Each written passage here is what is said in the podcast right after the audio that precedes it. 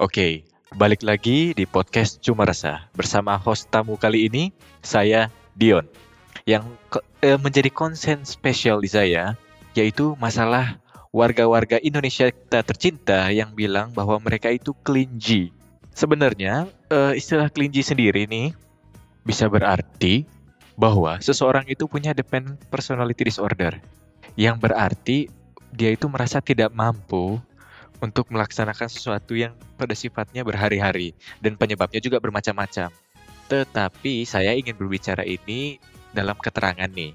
Kalau Anda memang sudah sudah dibuktikan oleh dokter ataupun sudah ditreat secara medis mengenai hal ini, ya wes tidak apa-apa. Itu berarti Anda sudah mem- membuat diri Anda untuk menjadi lebih baik. Tetapi kalau Anda cuma self acclaim, mohon maaf. Kalau Anda bilang kelinci, berarti gejalanya ya anda takut untuk ditinggalkan. Anda takut berasa sendiri. Tidak mampu untuk men- eh, melakukan tanggung jawab hidup sehari-hari tanpa bantuan orang lain. Saya ngomongin yang hal satu pertama dulu. Takut untuk ditinggalkan. Sebenarnya gini, eh, terutama bagi teman saya yang laki-laki ya. Anda takut ditinggalkan, apa takut gak dapat jatah dari ibu negara nih, mohon maaf. Kebetulan di aplikasi hijau kalau cuma buat nggak ditinggalin doang 300 ribu sih. Kalau nggak, kalau mau nyari ONS doang mah di klub banyak. Tergantung rezeki sih sebenarnya sama skill lu. Terus yang kedua, anxious or helpless. Helpless feelings while being alone. Anda takut sendirian. Ya semua orang juga ya punya setidaknya ketakutan ke Anda sendiri. Tapi yang dibicarakan di sini bahwa hal ini sampai pada hal yang tidak realistis dalam arti Anda freaked out karena Anda merasa sendiri. Nah, Anda merasa sendirinya cuma karena tidak ditemani. Jadi mohon maaf, sadar diri wahai-wahai kaum-kaum tidak jelas. Tiga sekarang, trouble making everyday decisions without input or re- reassurance from others. Trouble making dalam membuat keputusan sehari-hari. Nah, Anda sehari-hari nih kan ngekos ya, ngekos ngelakuin apa-apa sendiri dong. Kalau nggak mentok-mentok laundry, itu yang lu bilang nggak bisa ngelakuin hal masing-masing sendiri. Itu namanya lu nggak mandiri sebenarnya. Alasan doang tuh. Ya sebenarnya gimana ya kalau bicara soal kayak gini ya? Kita juga butuh bantuan orang lain nih. Tapi tahu porsinya lah gitu loh. Ya tiap orang punya tanggung jawab yang apa yang harus dilakukan. Tapi kalau anda tidak mampu melakukan tanggung jawab bisa jadi anda meninggalkan tanggung jawab anda males.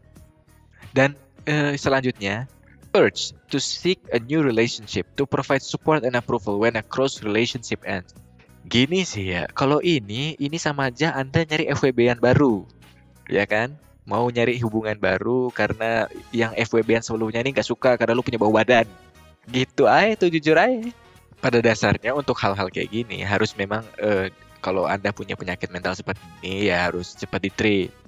Tapi kalau Anda punya satu dari sekian banyak gejalanya, yaitu Andanya yang berarti nggak sehat, nggak sehat otaknya berarti kalau punya semua ya lebih baik di treat saya dukung kok. Saya saya setuju soal eh, hal-hal kayak gini bahwa anda punya masalah harus di treat dengan baik dan benar. Selesaikan masalah yang ada. Jangan digantung terus jadiin alasan buat pembenaran diri anda. Anda memang lemah gitu loh.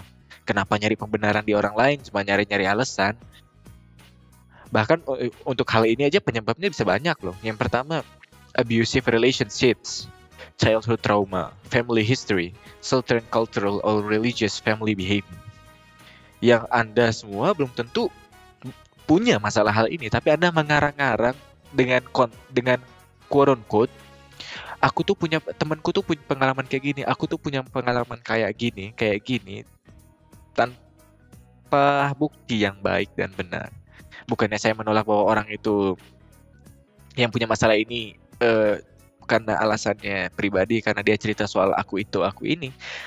Tapi ya kalau cuman saat kalau cuman gejalanya cuma satu atau dua ya itu masih bisa di, di cure dan itu bagus. Lebih baik anda cepat tangani ke dokter. Tetapi kalau anda tidak punya ini semua tidak punya alasan di balik ini semua yang saya sebutkan tadi terus anda menyatakan bahwa anda merasa punya hal yang menyebabkan ada kelinci yaitu dependent personality disorder sini enaknya ada eh, enaknya ngobrol empat mata dulu. Biar anda benar aja.